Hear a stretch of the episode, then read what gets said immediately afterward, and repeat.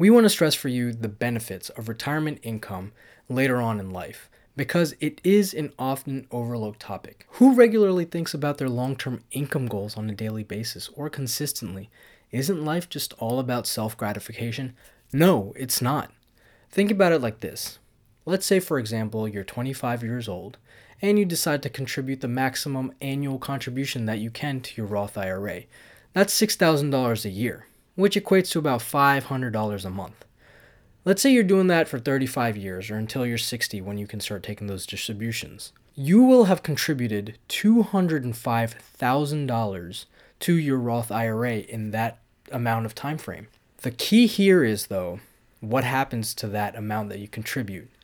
Let's assume about 10% expected return over the course of those 35 years. That 205,000 that you've contributed balloons to 1.7 million dollars. That's right, folks.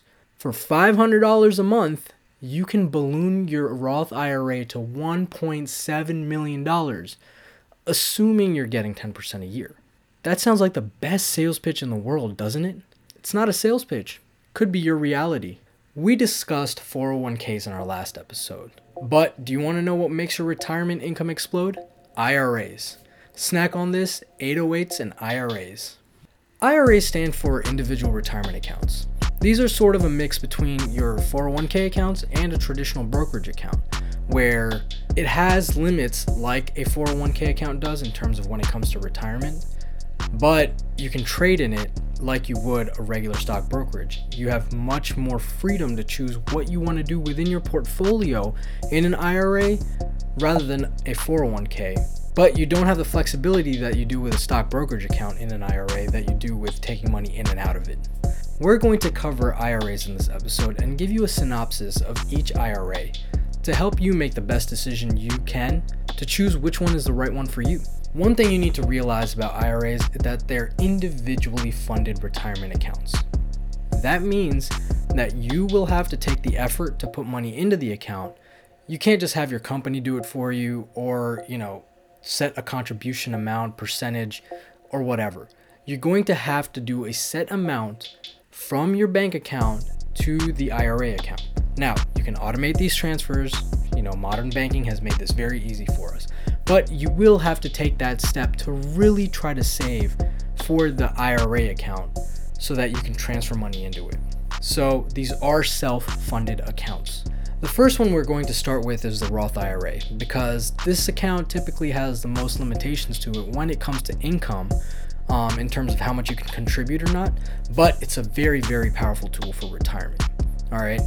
Roth IRAs, like the Roth 401ks, operate almost the same. You make after tax contributions to the Roth IRA, they grow tax free in your account, and when you go to take them out after you're 59 and a half or 60 years old, all of those contributions are tax free for qualified withdrawals. Now, Roth IRAs are subject to a $6,000 a year limit. Like I mentioned a little bit earlier, these limits are defined by your income to how much you can contribute. If you're single and you make 124k a year or less, you can contribute the full amount to your Roth IRA, $6,000 a year, without any worries. After that, your Roth IRA contribution is reduced a bit and it completely goes away after you start earning 139k or more. This is for the single folks. For married folks that filed their income taxes together, you're looking at 196k as your sort of cap on those 6k contributions for each of you. It starts to go away a little bit after that, and you're looking at 206k as a cap where you can't contribute to your Roth IRA anymore. Now, the biggest question we get is what if I just contribute anyway? Nobody will know. Don't. Uncle Sam will catch up with these contributions and they will penalize you if you're exceeding those income goals but still contributing to your Roth IRA. It's very important that you pay attention to those income limits when you're contributing to your Roth IRA account. Now, these contributions are made after tax, which means you're putting your money into your Roth IRA, whether it be through an automatic bank withdrawal, manual, what have you. One thing you need to keep in mind is you do need to report these on your taxes at the end of the year. Any qualified accountant will be able to help you with that, or if you do it on your own, there are sections where you can put in how much you deposited to your Roth IRA. Remember, Uncle Sam will calculate how much tax is owed to them if you go above the income limits. They will penalize you. The Roth account is great for earlier years in your career when you know you're sort of starting up and you're sort of building that compensation base. But what if you guys exceed the income limits and what if you and your wife or your husband are making tons more money than what the income limits are? First off, hats off to you. That's fantastic. Second off, there is a solution for you. The traditional IRA. The traditional IRA doesn't come with any income limits with it. Where these income limits apply, however, is taking that tax benefit at the end of the year. Okay? Traditional IRAs work like this you still deposit money after tax to the traditional IRA.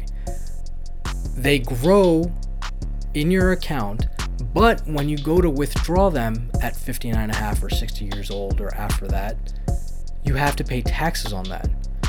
But wait, if I'm already contributing after tax, why do I have to pay taxes on it again when I go to retire?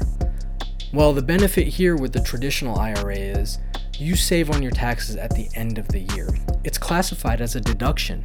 So, when you contribute to the traditional IRA because you can't to the Roth IRA for those income limit reasons, you can go put that in your taxes at the year end and it qualifies as a deduction. So you're technically saving on those taxes at the end of the year. That might result in a bigger refund check for you just for contributing $500 a month if you can swing that. The theme here is that because the Roth is after tax, it's not really deductible on your taxes. But since the traditional is treated as a pre tax contribution, you are putting the money in after tax from your pocket, but at the end of the year, Uncle Sam gives you that back in the form of a refund. And no, you can't double dip on the traditional and the Roth. Combined, the limit is $6,000. You are able to allocate, however, how much you want for each of the components. For example, if I want to just deposit $3,000 a year into both Roth and traditional and I want to split up 50 50, you're allowed to do that. Just be mindful of the income limits for the Roth. So, assuming you have a retirement account at work and you make 65k or less, you can deduct that entire amount on your taxes and get a refund for it.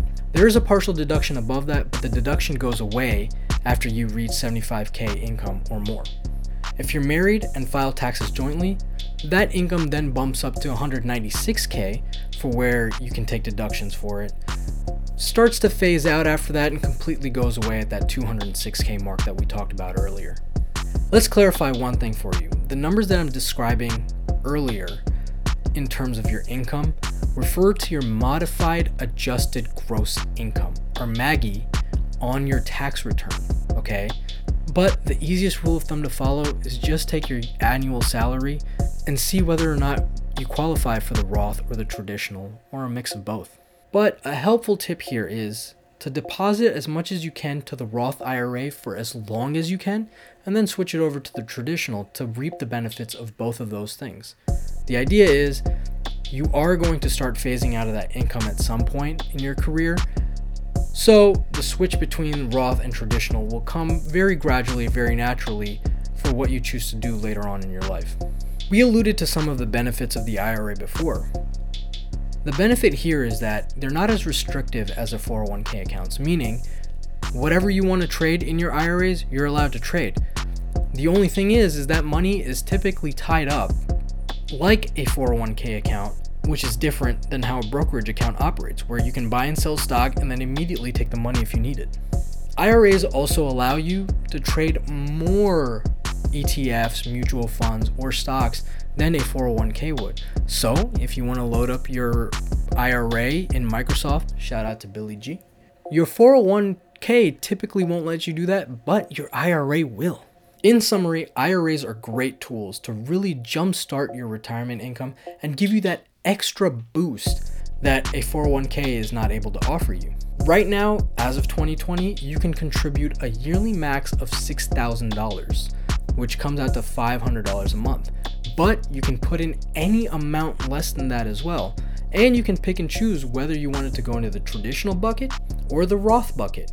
The choice is yours but the max is $6,000. Roth is typically a really good way to start things off, and then switching over to the traditional as your income gets higher. Roth is a great way to start, as we mentioned, and it comes with income limits that you need to follow in order to contribute to it. The traditional has no income limits, but has tax rule out where it no longer becomes a tax benefit for you to invest in it, but it is a benefit for you later on in life, which is why we would still recommend putting money into it if you can't put it into a Roth account. Our recommendation for brokerage to use is E-Trade. We personally use this for our IRA accounts and find them very easy to set up an account with, get started, buy and sell, and they also give you yearly maxes on how much you've contributed. So, let's say you contributed $500 of the $6,000, you'll see that you have $5,500 remaining in your yearly contribution, which is fantastic and helps you stay on top of your contributions.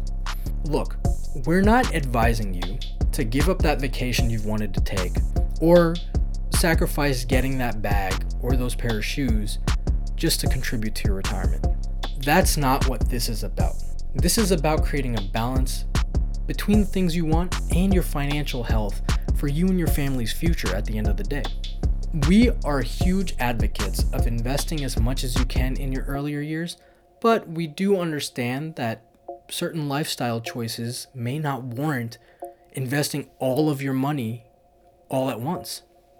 You should definitely take the time to consider contribution amounts if they make a significant dent to your lifestyle and the things that you need to do. Like everything in life, there are adjustments that you will need to make for small give and takes whether it be one less Starbucks latte in a week or one less night out in the month, there will be some give and takes if you want to set yourself up for better financial health in the future. And we would strongly advocate that you take a look do just that. We really want to start getting you to think long term. But with that, these are baby steps, and we're here along with you for that journey. Till our next episode, plan your long term approach, check out what IRA works well for you, and keep investing.